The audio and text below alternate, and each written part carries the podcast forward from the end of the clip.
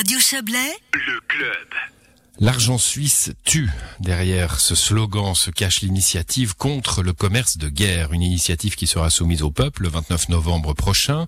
Il reste donc moins d'un mois avant le vote et justement les partisans vaudois du texte ont lancé leur campagne ce matin. On en parle avec vous. Théodore Savary, bonsoir. Théodore Savary, bonsoir à vous. Oui, bonsoir. Bonsoir Théodore Savary, vous êtes le coordinateur de cette campagne, vous faites partie des, jeunes verts euh, du canton de Vaud. Alors rappelez-nous déjà ce que, ce que demande ce texte. Alors ce texte demande tout simplement que toutes les institutions de prévoyance euh, ainsi que l'AVS et les assurances vie suisses ne puissent plus investir dans le commerce de guerre. Donc commerce de guerre, ça veut dire toutes les entreprises qui ont au moins 5% de leur chiffre d'affaires qui produisent 5% euh, de leur chiffre d'affaires dans la production d'armes. Euh, et donc, euh, le but serait aussi que des conditions analogues puissent être appliquées aux banques et aux assurances. Donc les banques, les assurances, la BNS, le, les fonds de placement, hein, les, les institutions, ce que vous appelez les institutions de, de prévoyance, ne pourraient plus placer leur argent en fait dans ces entreprises-là. C'est ça que vous dites? Oui, c'est ça. Elles ne pourraient plus placer leur argent, les financer directement ou bien même leur accorder un prêt ce serait vraiment, euh, donc on leur donne un délai de 4 ans pour faire ça, et euh, ce serait vraiment arrêter toute activité de prêt, euh, de placement, d'achat ou de vente d'actions de, de ces entreprises, afin de s'en distancier au plus possible. L'initiative, du coup, touche, comme vous l'avez dit, principalement la BNS et les caisses de pension. ensuite, elle demande aussi que les banques soient appliquées aux mêmes conditions. Malheureusement, on ne peut pas toucher tous les sujets dans le même texte. Et on doit laisser le Conseil fédéral le soin d'appliquer des conditions analogues. Et donc normalement, euh, euh, les banques devraient avoir elles aussi des conditions qui se rapprochent de celles qui sont appliquées à la Banque nationale et aux caisses de pension. Aujourd'hui, il n'y a aucune espèce de, mesure de ce type euh, dans, la législation suisse?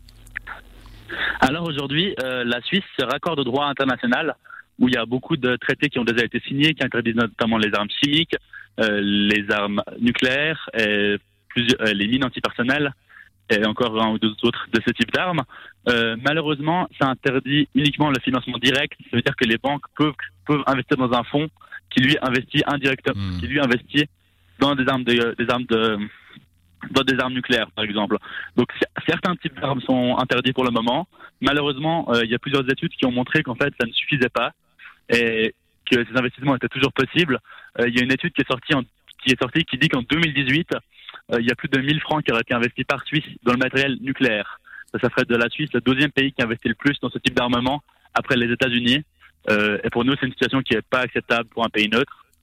De plus, euh, ça interdit seulement les types d'armes euh, dits problématiques comme les armes chimiques, les armes nucléaires et tout ce genre de choses. Seulement, on sait qu'à l'échelle du monde, 60% des violations des droits humains sont faites avec des armes de petit calibre. Donc euh, tout ce qui est pistolet, euh, euh, mitraillettes et tout ce genre d'armes qui sont actuellement absolument pas euh, qui sont absolument pas touchées par ces interdictions. Et donc pour nous c'était euh, c'était logique de mettre toutes ces armes à la même enseigne et d'interdire leur financement.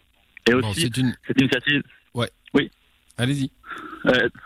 et donc cette initiative permettrait de d'empêcher les financements directs et indirects et ainsi de compléter les manquements par rapport aux armes qui sont déjà actuellement prohibées. Hmm, bon, c'est un texte euh, qui fait appel à l'éthique, hein, évidemment, et pas euh, et pas à la, à la, à la réalité froide euh, économique. En général, ces textes-là ont, ont, du mal à passer à passer devant le peuple. vous pensez que c'est bon cette fois-ci, que ça peut être bon? Alors, c'est très très dur de passer une initiative fédérale, malheureusement. depuis 1848, on en a vu seulement 15 qui ont finalement abouti à cause de la double majorité, malheureusement ça va être très très difficile, je pense, d'avoir la majorité des cantons qui nous soutient. Mais on fait campagne, euh, on sait qu'on a raison, on sait qu'on est du bon côté, et donc on se bat pour cette initiative parce qu'on veut que la Suisse pour être fière d'une Suisse réellement neutre qui n'investit plus dans le matériel de guerre. Bon, vos opposants vont vous dire ça ne changera absolument rien au commerce euh, guerrier dans le monde, euh, aux, exactions que les armes des uns et des autres peuvent provoquer sur les conflits à travers la planète. Euh, c'est ça qu'on va vous dire finalement. Vous allez empêcher les entreprises suisses de, de, de, de, créer de l'emploi en Suisse et puis vous ne changerez rien à la situation du monde? Bien sûr. Alors, euh, on promet pas la paix dans le monde demain, bien sûr. Euh, seulement, par rapport à, ce sujet, pour, on parle de la place financière suisse qui est quand même gigantesque et on peut plus sortir ce discours de la petite Suisse qui va rien changer au niveau international. Il y a des milliers, il y a les, les banques et les assurances gèrent en tout une dizaine de milliers de milliards en Suisse. C'est des sommes gigantesques. Énormément de fortunes transfrontalières sont aussi gardées en Suisse. Et en fait, si on arrête de soutenir, de financer ce commerce de guerre, c'est plus qu'une anecdote pour ce marché. C'est mmh, plus qu'une anecdote parce qu'on a oui, allez-y. donc ça, c'est plus. Pardon Je dis allez-y, pardon. Ouais. Euh, c'est plus qu'une anecdote pour euh, ce secteur de marché. Et euh, pour nous, ce serait vraiment un, signal fort qu'une place financière aussi importante désinvestisse complètement. On espère être suivi par les autres. D'autres pays ont déjà mis en place des mesures pour interdire ces investissements.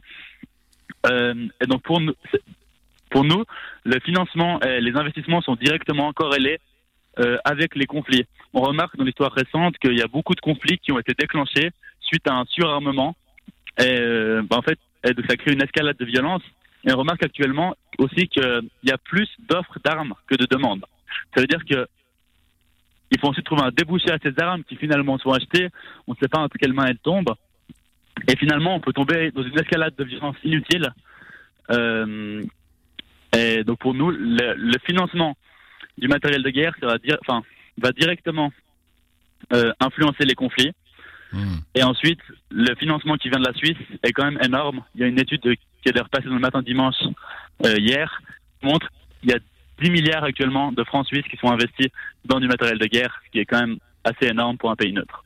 Bon, ben, les questions éthiques sont importantes hein, et votre texte a, le mérite de soulever celle-là. Ça sera à la conscience euh, des citoyennes et des citoyens euh, de savoir s'ils veulent que leur argent, hein, l'argent des, pensions notamment, aille financer, euh, aille financer des conflits. Merci à vous pour ces précisions, Théodore Savary. Bonne soirée. Merci, au revoir, bonne soirée.